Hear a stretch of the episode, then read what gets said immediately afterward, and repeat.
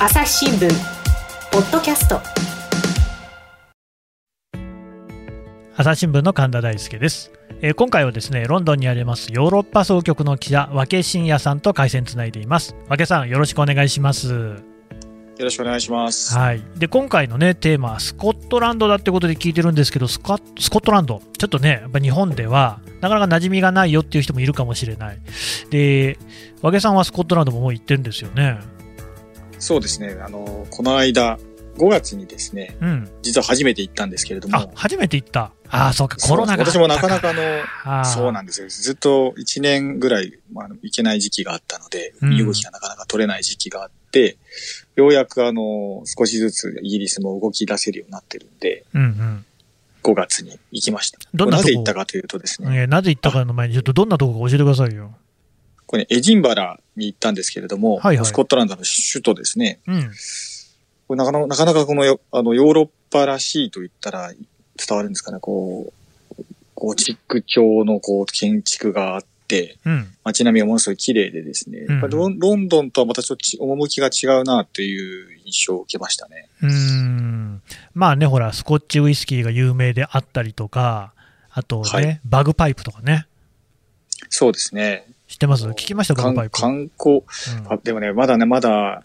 さすがにあの観光モードではないので、はあ、はあはあ街中でもそんなに見かけなかったですね。一人ぐらいなんかあの姿で歩いてる人は見たんですけど、演奏はしてなかったんで、うん。今やっぱりスコットランドもまだ、だんだんこう、あの、コロナ規制っていうんですかね、あのうん。ロックダウンがだんあの段階的に緩んでいってる途上なんでですね、なるほどね。完全に、完全にこう、観光モードではないんですね。いろんなとこからどうぞ人が来てくださいという感じではないので、うーん。和気さんはね、キャンディーキャンディーって知ってます？知らないですか？あれですか、あの、し少女漫画そうそう、少女漫画の。そばかすなんて気にしないわ、花ペチョだってお気に入りの。まあ世代的に幼稚知ってる。園、。幼稚うん園でしたけどね、多分、はいはい。なんか、テレビでうっすら覚えてますね。はい。あれね、まあ、舞台は基本アメリカなんですけれども、まあ、あのキャンディーは女の子で、それであの、まあ、ヒーローというか、そのなんていうか、まあ、かっこいい男の子が出てくるんですけれども、そのアードレイ家っていうんですけどね、あれ、みんなスコットランド系なんですよね、だからこう、タータンチェックの民族衣装着てるっていうね、で、バグパイプ持ってるっていう。そうなんですか。うん、だから意外とね、覚えてる。だから、いや、僕はね、いろんなことをね、そういうことは覚えてるんですよね。大事なことはみんな忘れちゃうんですけど、なんか意外と日本の人にとっても馴染みがある部分も、まあ、キャンディーキャンディーをどれぐらいの年代の人が知ってるのかって話はありますけれども、あるかもしれな、ないそんなスコットランドに、えーごめんなさい、なぜ行ったんですか？これ、言った理由はですね、うんえー、そのスコッチを飲みに行ったわけではなく、これ統一地方選があったんですね、イギリス版のうんうんうん5月に。はい。で、そのスコットランドも議会選挙っていうのがあったので、うん。これの取材に行きました。まあ、それは、でなぜこのねはい。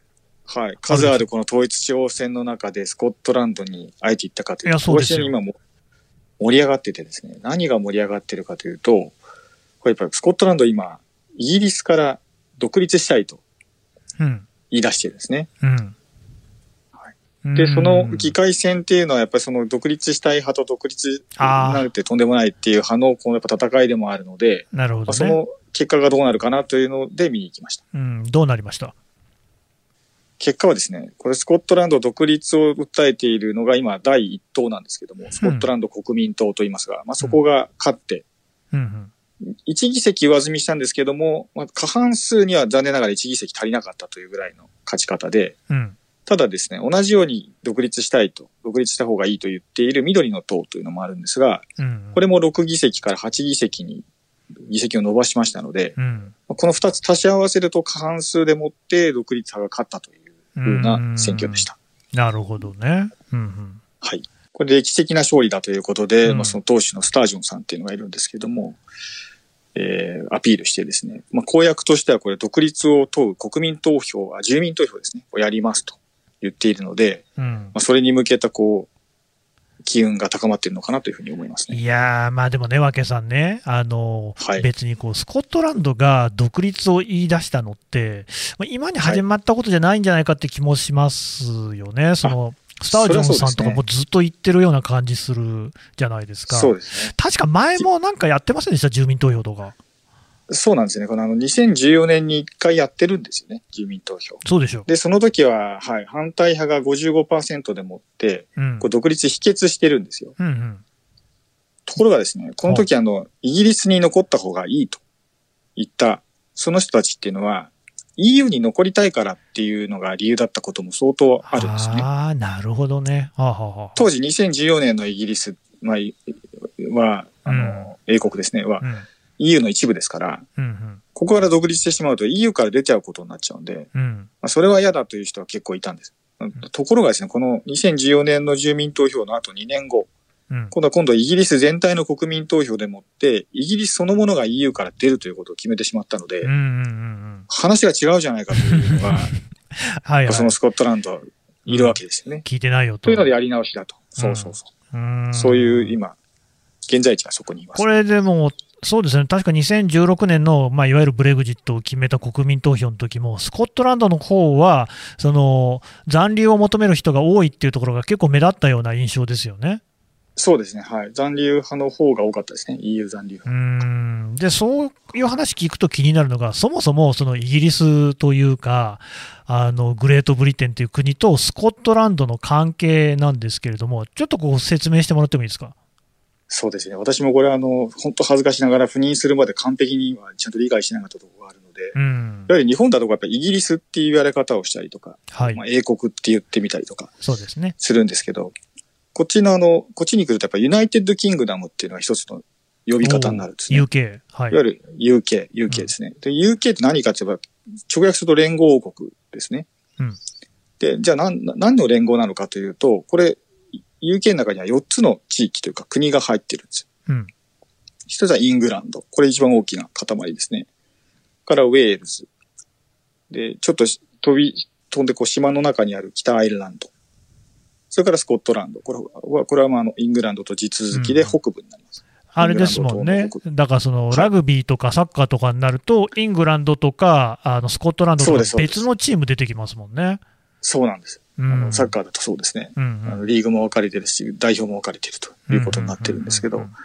で、この4つの国が集まってユナイテッドキングダム、いわゆる我々が認識しているイギリスになるんですね。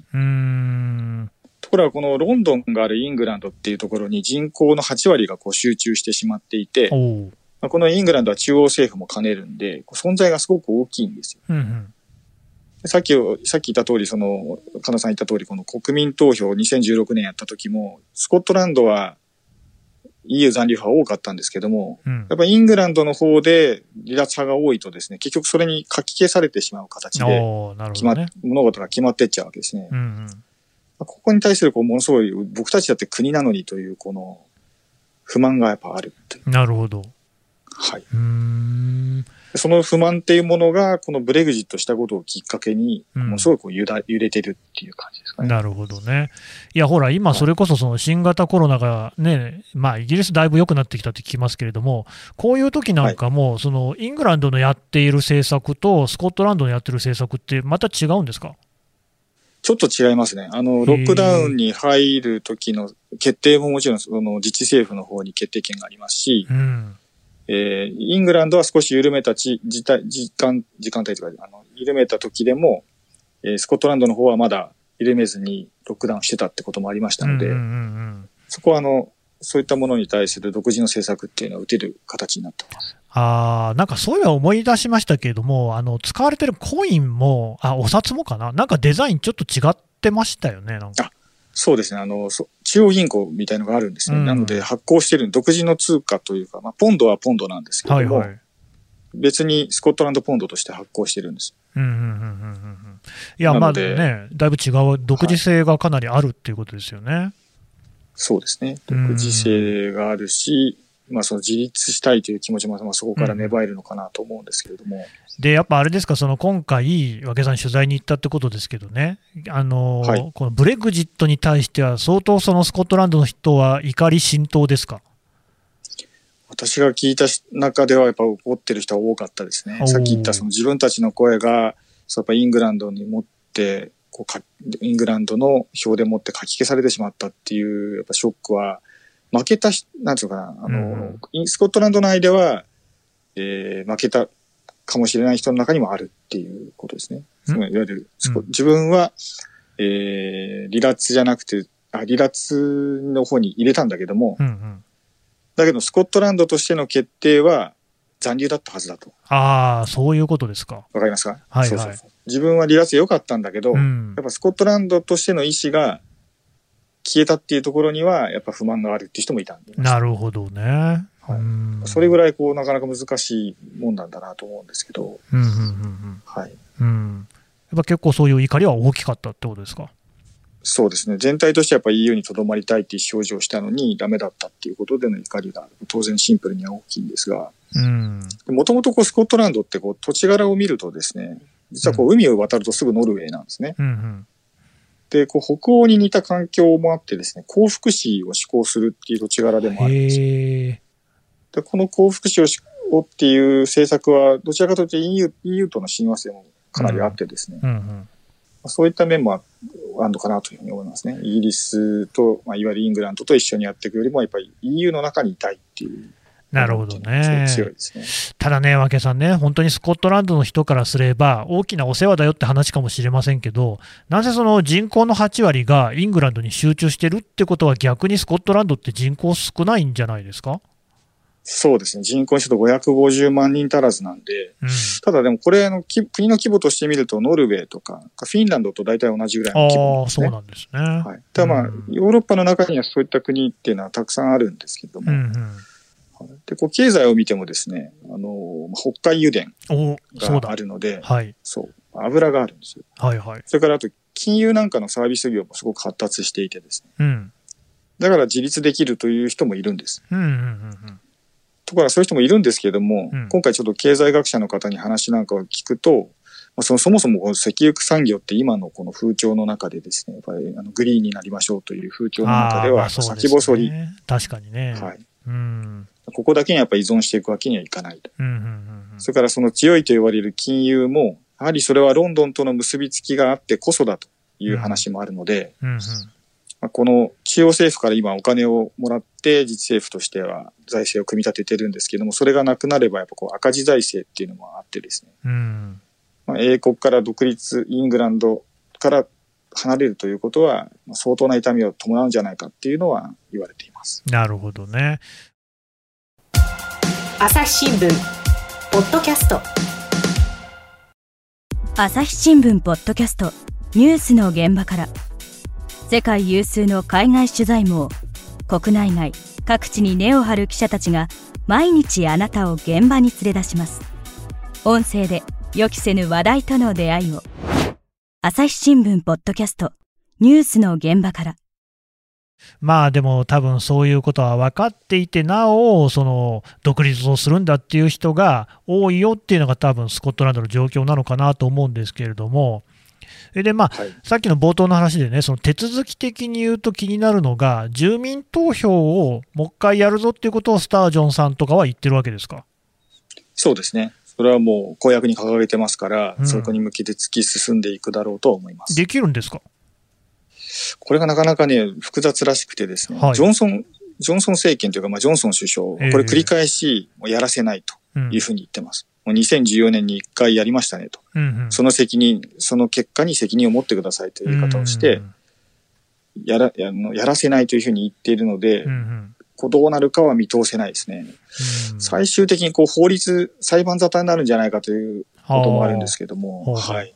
まあね、そのジョンソンさんの言うことにも一理はあるような気もしますが、まあ、一番肝心なのは、そのスコットランドの人たちがどう思ってるかっていうところで、まあ、議席に一つの結果が出てるのかもしれませんけれども、実際こう、独立するぞって感じで盛り上がってるんですか？うん、まあ、エディンバラ行って、先ほど言いましたけど、まだこう、ロックダウンから解除される段階で、街中にもまだ人が少ないんですよね。うんで、そういう中では今回も選挙だからといって、ものすごくこうデ、デモをやるとかですね、集会を開くとかいうこともできなくて、なかなかこう、独立運動っていう感じの熱量は正直なかったです。うんただ、今、まあそのまずはコロナのこの克服っていうのが市民の関心事だっていう話もあるんですけれども、うんやっぱりその火はついてるだろうなという気はするので、うん。その、今回の選選挙結果を見てもですね、このままではいけないという、あの、中央政府の言いなりでいいのかっていう、この火は着火しているので、まあ、このさ、あれが、この先はどんどんこう盛り上がっていくのかなというふうには見ています。うんまあでもだからそういう話ので面白いのが、ブレグジットっていうのが一つね、またその独立の機運に火をつけてるっていうところなんですけれども、まあ、やっぱ普段ね、我々イングランドの方にどうしても目行きがちですけれども、他のね、えーところ、他の地域、えー国ですか、連合王国を形成している国の中で、ブレグジットの影響って出てたりするんですか、これは一つ大きな影響が出てるのが北アイルランドなんですね。うん、もともとこれ北アイルランドと今度スコットランドとちょっと別の事情を抱えているんですけど、はいはいはい。この4カ国の中で北アイルランドはイングランド島にないんですね。アイルランド島と隣の島うんの中にあるんです。ではいその当然、その北アイルランドは北というぐらいですけど、南にアイルランドがあるわけですね。別の国が。うん、で、このアイルランドは EU の加盟国なんです。なるほど。EU とこう、国境を接しる、接しているところなので、そうなりますね。そう。これあの、ご記憶にある方も多いかと思うんですけども、多いと期待するところなんですけど、ブレグジットってなかなかこう進まなかったじゃないですか。進まなかったですね。進まずーっと議論しましたよね。ではいなぜ最後の方でもな、ものすごくあの、ジョンソンさんが出てくる前のメイ首相ですね。メイ首相ね、いましたね。苦しんでましたよね。女性ねすごく苦しんでた。はい。はいうん何に苦しんでたかをなかなかこう皆さん、日本から見てるとわからないところあったとうんちょっと、思うんですけども、はい、忘れちゃいましたけども。はい一番こう苦しんでたのは、そのアイルランドとの国境の問題なんですよ。おー、そうなんですね。でアイルランドのこう歴史としてですね、いわゆるその一つのこう島を分け合う形にしているんですけども、うん。北アイルランドの中に、おいわゆる今言った連合王国の一員でありたいっていう市民と、うんアイルランドの統一との統一をした方がいいっていう市民っていうのは、まあ、伝統的にいるんですね。うーん。でそれが宗教ともこうか絡んで、うんうんいわゆるプレプロテスタント系の人は連合王国を支持するし、カトリックの人はアイルランド統一を施行するというふうに、まあ、言われていて、うん。かつてここがこうかなりこう激しい紛争があったんですね。うーん。これは最終的に90 2000 1998年に、1998年ですね、に和平合意をあって、でそれでもってこう今国境はこう感じないような平和な生活を保ってるんですけれどいや、も、これはね、だからもう本当にふ紛争は激しいものがあって、かなりね、はい多くの血も流れて、で、まあ、はいいまだにやっぱりそういうもののしこりが残っているなんていう話もある中で、ただまあ、はい。あのここはね、国境を感じない生活があできたよっていうところで、なんとかこの平和が保たれてきたっていうことなわけですよね。そうです。うん。ところがこれ、イギリスが EU から離脱してしまいましたので、うんうん。当然こう、今度はこう国境を作ってまたその税関とかが必要になるでしょうと。貿易上ですね。そううんそこがなあの穴穴になってしまうと、イイギリスを介してヨーロッパにいろんなものが入ってきてしまう可能性があるので、うん。あの、基準を満たしてない、EU, EU 基準を満たしてないものが入ってきてしまうかもしれない。だから必ずチェックは必要になるんですけども、じゃあ、チェックをするためには税関施設がいるねと。そうですね。税税関施設を作るということは、やっぱそこに国境があるってことがどうしてもうん。意識せざるを得なくなるね。実際国境あるわけですもんね。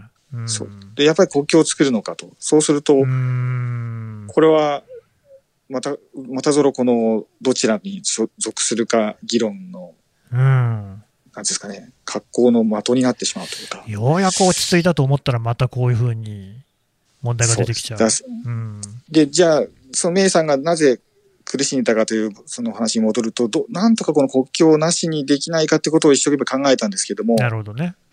やっぱそれはもう矛盾をはらんでる話ですから、最初から。うんうん。国は分かれる。だけど国境はいらないという。その、どうしてもここが突き抜けなかったんですね。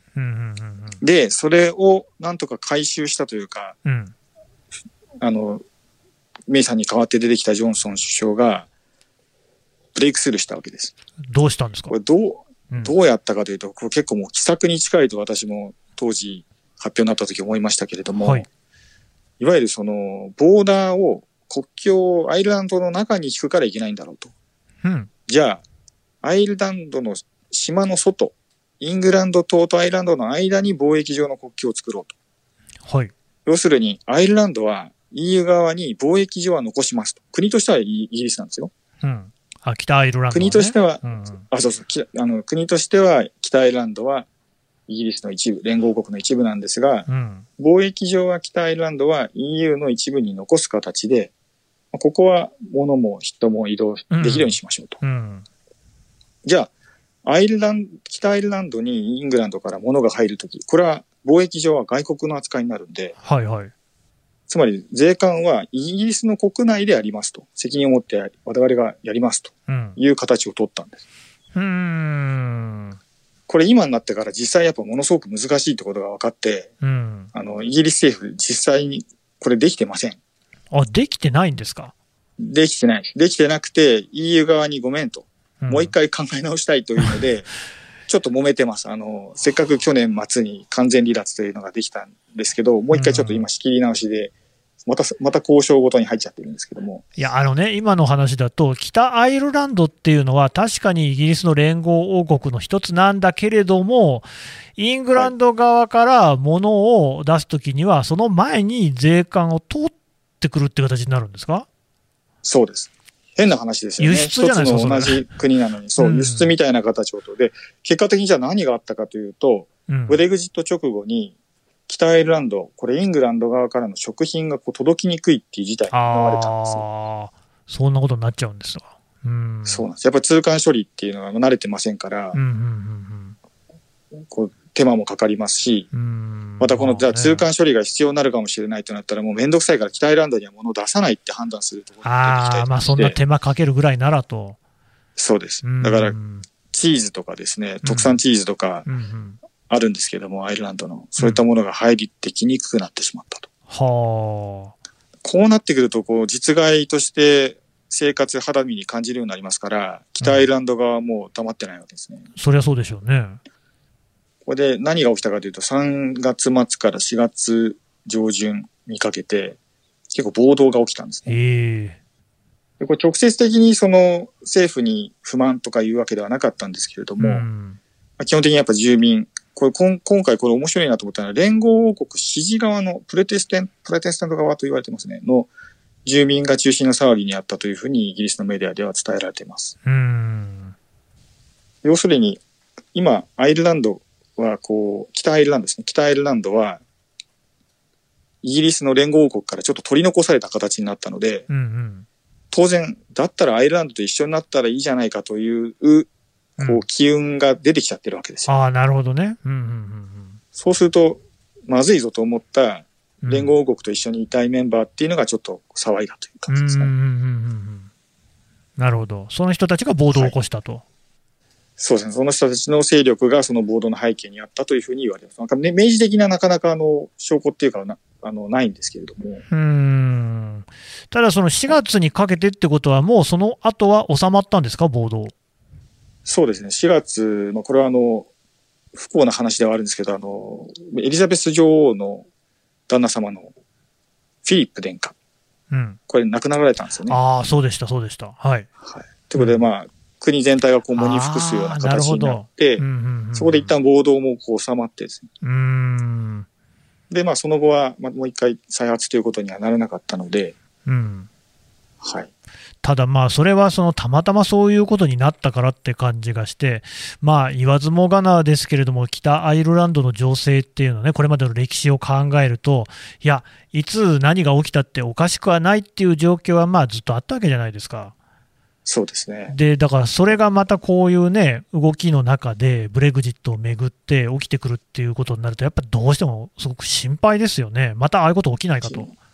そうです。4月はかなりやっぱ緊張感は高まりましたね。で、やっぱりどうしてもその、だんだん最最初、暴動が起きたのは北アイルランドの中でも北の方だったんですけども、うんうんそれに触発されていろんなところで起き始めて、最後はその国境付近でもってやり始めたので、うん僕まあ、どうしてもそういった方向に議論が行くのかなと思ったんですけれども。う、ーん。だからその、それこそさっきの前段のスコットランドの話なんかを見ても、仮にこれでスコットランドでね、住民投票が行われ、で独立派がその多数を占めるなんていうことが起きると、こちらのね、はい。北アイルランドの状況なんかにも、ひょっとしたら影響するかもしれないですよね。まあ当然影響すると思いますね。うん。そうするともう連合王国っていうものが形をとどめなくなるのではないかと。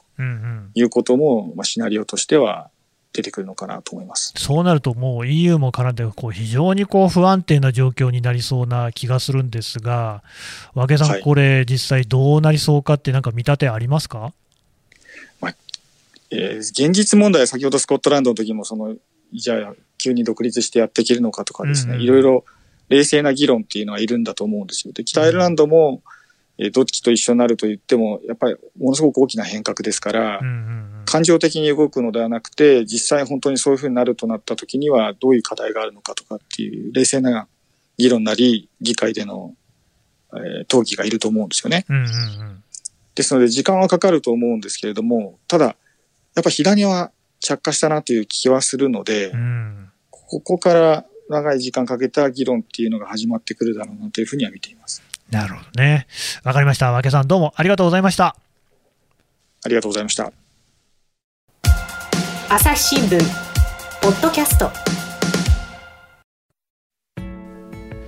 い、えーロンドンにあるヨーロッパ総局の記者、和気真也さんから、スコットランド、そして北アイルランドの情勢について聞いてきました。えーまあ、こうやってね、あの EU から離脱をしたこと、ブレグジットがですね、さまざまなこう歪みを生み出しているっていうような状況が見えてきたわけなんですけれども、まあ考えてもみるとですね、そもそもなんでイギリスっていうのは EU から離脱したんだっけと。ね、あの EU という仕組みの中で、えー十分豊かに暮らしていけたんじゃないかという気がするんですが、うんとまあいろんな見方あると思いますが、私から見ると、当時、そのね、イギリスでいろんな不満があった。その不満を、いや、あれは EU の中にいるからなんだっていうふうに、その、まあ、目をそらすようなね、そういう考えがなかったかなと思うんですよ。そこで、そらしてた人たち誰かっていうと、やっぱ政治家ではあると思うんですよね。えっとね、今回もそのスコットランドあるいは北アイルランドを巡ってさまざまなその政治的な動きが出てくると思います。そういうですね政争の具政局の具みたいなことにこうこれ以上ねやっぱ混乱をこう巻き起こすっていうことにそれをしないでほしい。とりわけやっぱりその北アイルランドに関しては血が流れてきた歴史がありますので、まあ、なんとかですねそういう清掃にしないでちゃんと住民が幸せになる方法っていうのをみんなで考えてほしいなっていうふうに強く思います。朝日新聞ポッドキャスト朝日新聞の神田大輔がお送りしました。それではまたお会いしましょう。この番組へのご意見ご感想をメールで募集しています。ポッドキャストアット朝日ドットコム。Podcast アットマーク。朝日ドットコムまでメールでお寄せください。ツイッターでも番組情報を随時紹介しています。アットマーク朝日ポッドキャスト。朝日新聞ポッドキャストで検索してみてください。